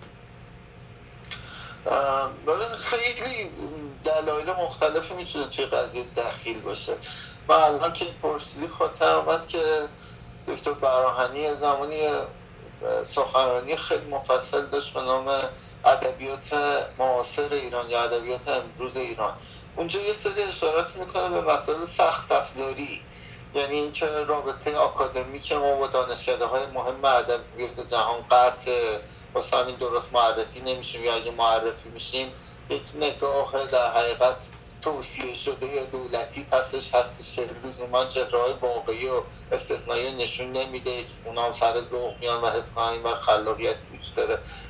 شده یه ما در برابر فرهنگ غرب. خیلی چیزا هسته و یا اینکه خب تعارف که نداریم. ما کلی نویسنده داریم که عملا اوریجینال نیستن. نوع ایرانی شده یه سری نویسنده فرنگی هم. خیلی هستن خیلی هم موفق اینجا. هم اصلا خودشون احساس ناراحتی نداشته باشن و ما هم به عنوان خواننده اصلا احساس قومی نکنیم از خوندن کارش. ولی همه این یعنی دیگه اونور که میره شاید دوستشون تازگی نداره. یه بخش دیگه نباستی فراموش کنیم که ما به تو پس فرهنگمون توی در حقیقت تاریخ چند قرنه ادبیات کلاسیک اون همواره کار زبانی زبان آوری صناعت ادبی همیشه یکی از ارزش های ما بوده. محبوب ترین نویسنده های همین روزگار ما مثلا فرض کن محمود دولت بودی اینا همشون بخشی از نوشتشون رو در حقیقت بابت بخشی از شهرت و محبوبیتشون بابت اون زبان آوری اون ادبیات بودن به معنای کلاسیک جاکسرشون و خب بله اینا که ترجمه از دست میره. ولی یه بخش مهمش می‌خوام بگم که همین بخش سخت افزارش یعنی نداشتن یک نشریه تخصصی ادبیات که بین المللی باشه. این خیلی مهمه دیگه. یا مثلا disconnect بودن آدمای این ور با آدمای اون ور آدمای جدی ور با آدمای اون ور با ناشرای اون ور agent های اون ور. اینا هیچ کدوم وجود نداره. یه خورده مختلف میشه تصادفی و شانسی و آیا بگیره آیا نگیره. و خب رویکرد در حقیقت غرب هم فعلا چندان مهربانانه سالهاست که مهربانانه نیست با ادبیات ایران. اینا همش هستش. یه بخشش هم بایستی با خودمون رو راست باشیم. به نظر من که دست کم توی سه دهه اخیر اون چیزی که آثاری که اصلا خیلی human condition قابل اعتمادی داشته باشن این اتفاقی که حالا کم و بیش سینمای ما افتاد دیگه. و غربی پسندیدن. حالا ممکن ما خودمون از اون فیلم مطرح شدن خودمون نه اون بحث دیگه ای ولی این اتفاق چه خاص ادبیات نه اون اون کشف ها ایجاد نشد که در حقیقت بخوان روی سرمایه گذاری کنن روش مانوف بدن. مثلا واسه ژاپنیا اتفاق افتاد واسه ترکا اتفاق افتاد واسه عربا اتفاق افتاد واسه ما هنوز اتفاق نیفتاده. همه اینا در کنار هم نمی‌دونم چقدر تونستم جواب بدم فکر می‌کنم مجموعه از این عوامل در کنار هم دیگه در حقیقت تونستن باعث شدن که همچین وضعیت پیش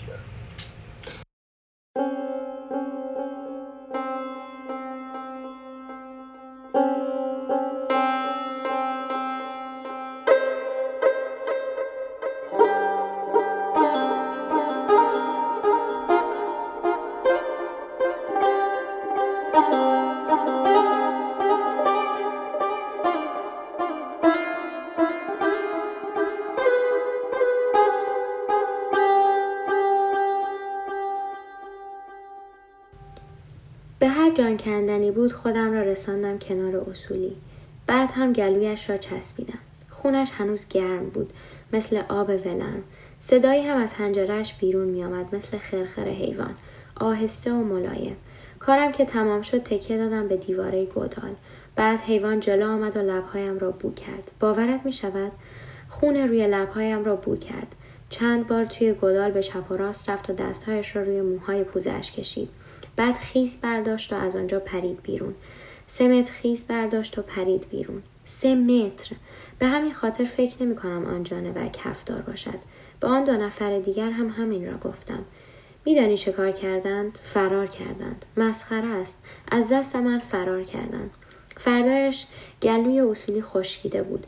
هرچه مک می‌زدم چیزی بیرون نمیآمد کجا می روی؟ چرا عقب عقب می روی؟ آخرش میافتی توی یکی از این گودال ها. بیا اینجا. آخرش رو می‌خواهی بدانی؟ روز بعدش پیدایمان کردن هر دوتایمان را. همه از این تعجب کرده بودند چرا آن حیوان گلوی من را پاره نکرده. هر کسی چیزی از خودش در می آورد و تحویل بقیه می‌داد. قرار شد برای آنکه کسی نترسد بگویند اصولی سرخود گذاشته و رفته خودش را گم و گور کرده. چقدر سوال می‌پرسی؟ گفتم که فرار کردند. روز بعدش توی یکی از همین گودال ها پیدایشان کردند. شرکت به همه گفت کار کفتارها بوده.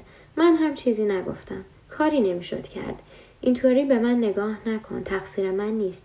چرا فاصله گرفتی؟ بیا اینجا. نزدیکتر.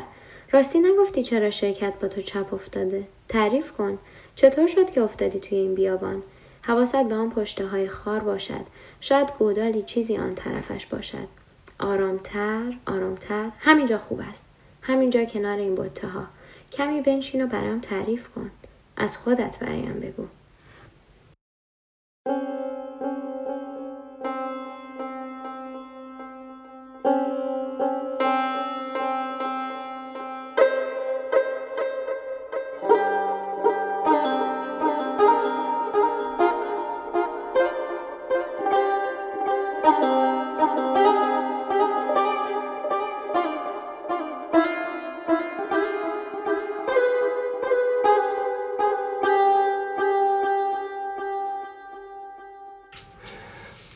فکر می‌کنی که اگر ما نسل ج... یعنی در واقع در واقع من ما را خز می‌کنم برمیگردم به اول جمله. فکر می‌کنی اگر این نویسندگان یک نوع ورودی متفاوتی داشتن ارتباط مستقیم تری با ادبیات بیرون داشتن نه از طریق ترجمه. یعنی بله. توان این در عمومشون بود تا بتونن اصل کتاب ها رو بخونن آگاه تر باشن با واقعیت در جریان اونور با خبر باشن. فکر می‌کنی این امکانش بیشتر ایجاد نمی‌شد؟ می‌شد ولی به هر حال می‌دونیم تعارف که نداریم. زبان فارسی زیاد جایی در توپوگرافی زبانی دنیا نداره. یعنی شما مثلا چرا به زبان اسپانیایی بنویسی مطمئنی که بیش از 15 کشور مثلا کارتو می‌خونن می‌بینن می‌تونن خیلی بلاواسطه باشه ارتباط برقرار کنن. انگلیسی همینطور فرانسه همینطور آلمانی همینطور. یعنی شانس گسترش تعداد مخاطب به شکل بالقوه و بالفعلش خیلی برات زیاده اینا. ولی حالا تو فارسی مقدار خود مشکل محجور بودن زبانه هم هست که گوشه دنیا افتاده و قریب هم افتاده. ولی فارغ از اون یه چیزی نباید فراموش کنید. معمولا شما این نگاه می‌کنید همه تمام این نویسندگانی که نویسندگانی که از کشورهای دیگه توی فرهنگ مطرح میشن اینا دست کم اکثرشون. یا همونجا در واقع به یه چیزی می نویسن به زبان کشوری که بهش مهاجرت کردن مطرح میشن. یا خیلی سازکار در واقع نشر کتاب و نویسندگی نیست. بازار کتاب خودشون بازار پروپاگاندای خودشون داخلیش خیلی سالم و درسته. شما اینجا نگاه کنید مثلا کتاب کتابایی که تو ایران چاپ میشه مثلا واقعا تو خود یعنی هیچ مثلا ما از پیمان اسماعیلی صحبت می‌کنیم ولی واقعا مثلا چند درصد از مردم ایران پیمان اسماعیلی رو می‌شناسن. می‌دونی؟ یعنی حتی توی ما درون مرزهای خودمون هم هیچ سیستم درستی نداریم که در واقع خوانندهمون رو پروموت کنیم به نوعی. سطح صدیقش رو ببریم بالا نویسنده که ارزشمنده رو بهش معرفی کنیم. این مطبوعات کار کرده خودشون از دست دادن. ناشرا به هر حال درگیر مسائل اقتصادی خودشون هستن. مجلات خیلی ضعیف دارن عمل می‌کنن. رسانه به اندازه کافی نیست. رادیو تلویزیون خصوصی وجود نداره که بخواد این کارا رو بکنه. مجله بین المللی خیلی به نظر من تعداد فاکتورهایی که توی این قضیه باید در نظر گرفت گسترده است تعدادشون زیادن. یعنی نمیشه گفتش فقط به این دلیل یا به اون دلیل شد. مجموعه از عوامل این توسعه نیافتگی که توی تمام در حقیقت فرازهای فرهنگی و اجتماعی ما وجود داره به هر حال به فرهنگ هم تسری پیدا می‌کنه دیگه. حالا یه زمانی یه سری هنرها هستن چون مثل سینما مثل نقاشی. اینا امکان به خاطر اینکه گردش مالی بالاتری دارن و بخت حضور بین بیشتری دارن سریعتر می‌تونن راه خودشون رو باز کنن به بازار جهان. ولی راجع به ادبیات همچین چیزی نیستش که شما مثلا حالا راجع به داستان داریم صحبت که شعر ایران رو واقعا نباید دست کم بگیریم ما از دهه 60 تا به امروز تقریبا سی و اندی ساله که تجربه های شگرفی داشتیم توی شعر. ولی هیچ حتی خودمون هم خبر نداریم از شعر به خارجی ها خیلی خوب. چیزی هست که از قلم افتاده باشه؟ آره من یه دوباره برگردیم. اگه می‌خوای یه دو سه می‌خوام راجع به کتاب پیمان اسماعیلی دوباره بگم. حتما. حقیقت. آره این خیلی مجموعه مهمیه به نظر من. به خاطر اینکه در یک بره در میانه دهه 80 داره چاپ میشه. و شما یک حراس عمومی که در حقیقت به شکل تماتیک توی کل داستان های مجموعه وجود داره. و مدام شما دارید می‌بینید آدم هایی که به قصد آبادانی به قصد ساختن یه چیزی انگار که میرن توی در واقع روستاها جاهایی که تمدن به معنای مدرن کلمه راه نیافته. جایی که پر از از باورهای در واقع خرافی پر از مسائل در واقع بخوایم بگیم یه جوری بخوایم بگیم پر از در واقع نکات تاریک فرهنگ عامه سوالهای بیپاسخ اسطوره پردازی خیال پردازی و و در حقیقت اون بدویت انگار مدام میاد این مدرنیته رو می‌خوره در طول داستان ها و حتی توی یکی از داستان ها که فکر کنم یک تکه شازده باشه اسمش تکه شازده در تاریخ. اونجا شما یه ارجاع تاریخی هم می‌بینید. انگار که داره میگه این وضعیت نه وضعیت کنونی که وضعیتی دارای قدمته واقعا چند تا مجموعه توی ادبیات مثلا 20 سال اخیر ادبیات داستان 20 سال اخیر چه از جوونا چه از قدیمی چند تا مجموعه می‌تونیم پیدا کنیم که اینقدر کار بکنه. یعنی در این حال که داستانه اینقدر واسه ما ارتباط با دنیای بیرون برقرار کنه. واسه خیلی به نظر من خیلی هم نویسنده مهمیه و هم این مجموعه مجموعه مهمیه. من فکر کنم در آینده نه چندان دور خیلی بیشتر برسی راجع به کار پیمان اسماعیلی صحبت بشه. خیلی بیشتر باید بهتر باید خونده بشه بیشتر راجعش حرف زده و بیشتر از این خلاص. خیلی ممنونم علی از اینکه وقتت رو با ما به اشتراک گذاشتی. ممنون شما باعث افتخار.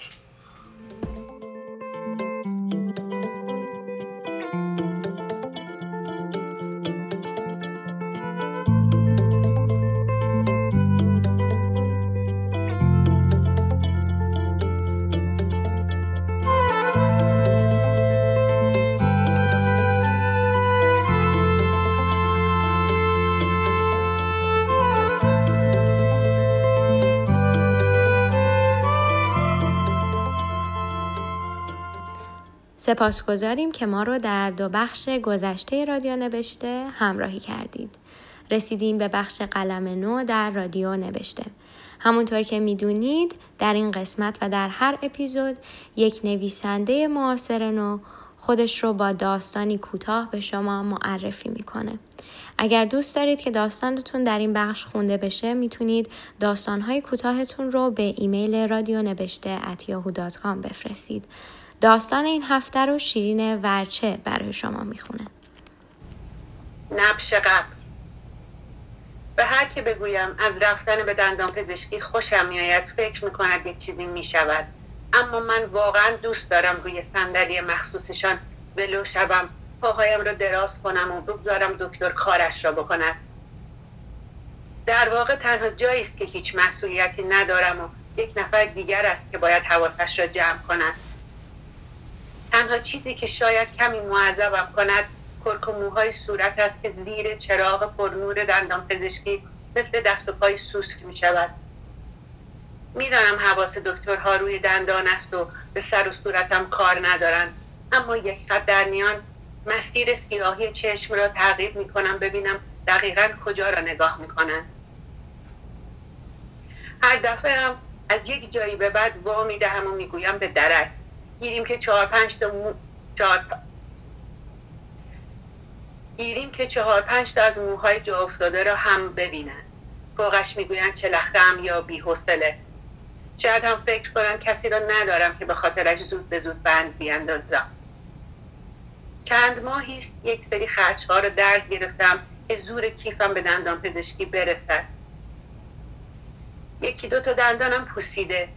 یک برجستگی هم روی لسم در آمده که هر از چنگ های ملتحب می شود و من با روش های خانگی ساکتش می کنم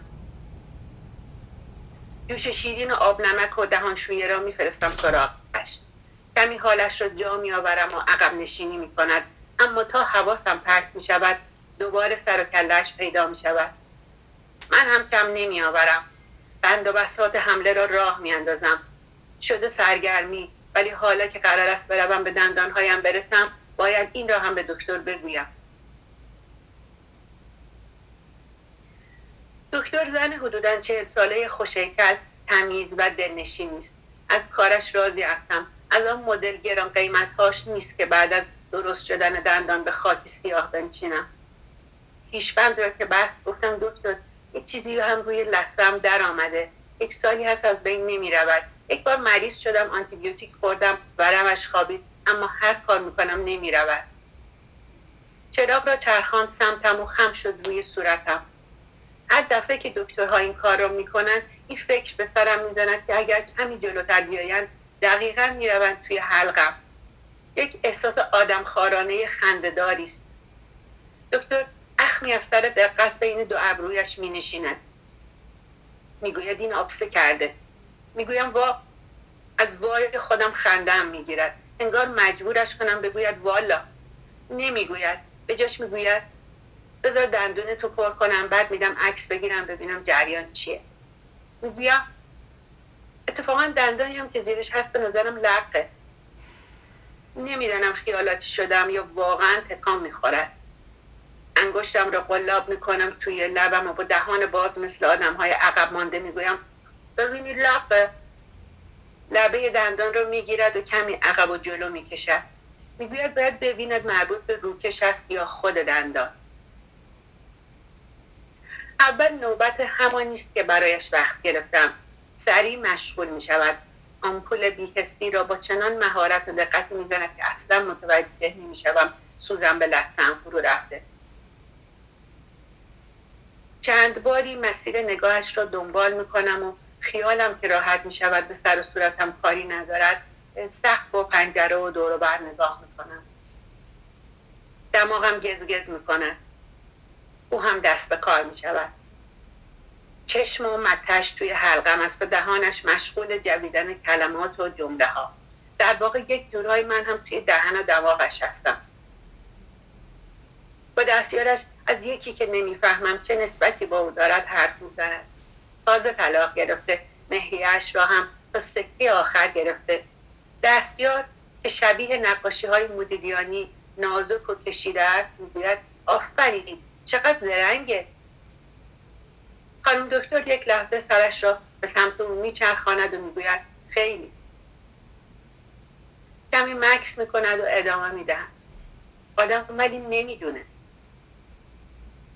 فکر می‌کنم منظورش این است که نمی‌خواهد قضاوت کند یا سر در نمیآورد که حق با کدام یکیشان است. خوشبندش می‌گوید آخر هفته مهمان دارد و نمی‌داند چی بپزد. مادرش گفته کوکوی بادمجان درست کند ولی این فقط برای مزه خوب است. دختر می‌گوید از این تردک ها بگیرد و روش پنیر و زیتون بزند و همینطور ادامه می‌دهند دلم می‌خواهد خودم رو بیاندازم وسط و چند جور غذا پیشنهاد بدهم. حوست تحچین کردم. متش قشقش میچرخد و تصویر تعدیق زعفرانی را تکه پاره می‌کند. به صحبتشان گوش ندهم بهتر است. سرم شلوغ می شود و نمی توانم صدای مت و گپانها و افکار خودم را همزمان مدیریت کنم. حرفهاشان تکه تکه و بیمعنی می شود فوتوچینی و پاستا مانتو مشکی بلنده رو؟ آره خیلی لاغره. می‌خوام برم. آره خیلی. کیلوی هفتاد هشتاد. معلوم نیست. آره. چی بشه؟ دو واحد آماده کن. چرخکاری را متوقف می کند گوشم سوت می کشد دندان خالی شده را پر می کند تفنگ را می‌گذارد توی دهانم. ماشه را میچکاند. نور آبی بنفش روشن می شود. سه بار این کار را تکرار می کند.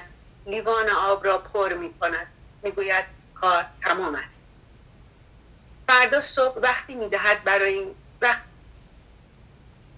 فردا صبح وقت می دهد برای این یکی که آقسه کرده. می‌گوید خطرناک است. توی دلم می‌گویم درک که ندارد. از کجا بفهمم خطرناک است. ولی حرفی نمی‌زنم دستیارش روی کارت وقت بعدی رو می نویسد و می دهد دستم. تشکر می کنم و می روم خوشحالم که فردا دوباره روی آن صندلی راحت لم می دهم و قرار نیست تصمیم خاصی بگیرم و آن کسی که باید کاری انجام دهد یک نفر دیگر است. صبح اول وقت می‌رسم. هنوز دکتر نیامده. می نشینم روی صندلی انتظار و تتریس بازی می کنم دخترک مدلیانی از راه می‌رسد. سلام می‌کنیم. آجرشین ها پر می شود بازی را از دست می دهم به کفش هام نگاه می کنم پاها را باز و بسته می کنم مثل برخا کنی که از چپ و راست به سمت هم می روند و از هم دور می شود خانم دکتر به دو می آید پایم را جمع می کنم سلام می کنیم چند دقیقه بعد صدام می کنند دوباره می روم روی همان صندلی می نشینم پیشبند مشمایی نقاب ترقی دهان باز آدم خارگی. خندم را قورت می‌دهم. می‌گویم با این وضع میگو خندم را قورت می‌دهم. می‌گوید با این وضع بیهستی بزنم دردت می‌گیرد. دلیلش رو می‌پرسم. می‌گوید به خاطر عفونت. تعجب می‌کنم. همچین چیزی نشنیده بودم. می‌گویم دندانم عصب نشده و روکش کردم. همچین چیزی نشنیده بودم. می‌گوید دندانم عقب می‌گوید دندانم عصب کشی نشده و روکش کردن زیاد تراشید و دندانم از زیر خراب شده. باید از روی روکش سوراخ کند و عصب را بکشد. به نظرم وحشتناک است ولی نمیترسم. بیشتر کنجکاوم ببینم بدون بیهستی چقدر درد دارد. لابد به هر که بگویم مطمئن می شود یک چیزی می شود همه از دندان پزشکی فراری هست. به عوض وحشت آنها انگار من مرض خدازاری دارم. می‌گویم باشه. دستگاه چهکاری را روشن می‌کنه. میافتد به جان دندان. من منتظرم دردم بگیرد.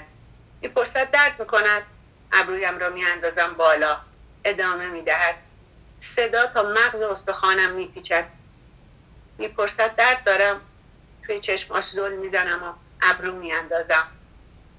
پا مکس می‌کند چلنگ تخلیه آب و توف را جابجا می‌کنم. می‌پرسم چرا درد نمی‌گیره؟ می‌گوید نگروس شده. می‌پرسم نگروس چیه؟ بلا فاصله یاد سیاه پوستای آفریقا میفتم می‌گوید مرده سیاه شده. احساس می‌کنم فوش نجات پرستانه به من داده. خنده هم می‌گیرد ریسه می‌روم. او هم به خنده من میخندد.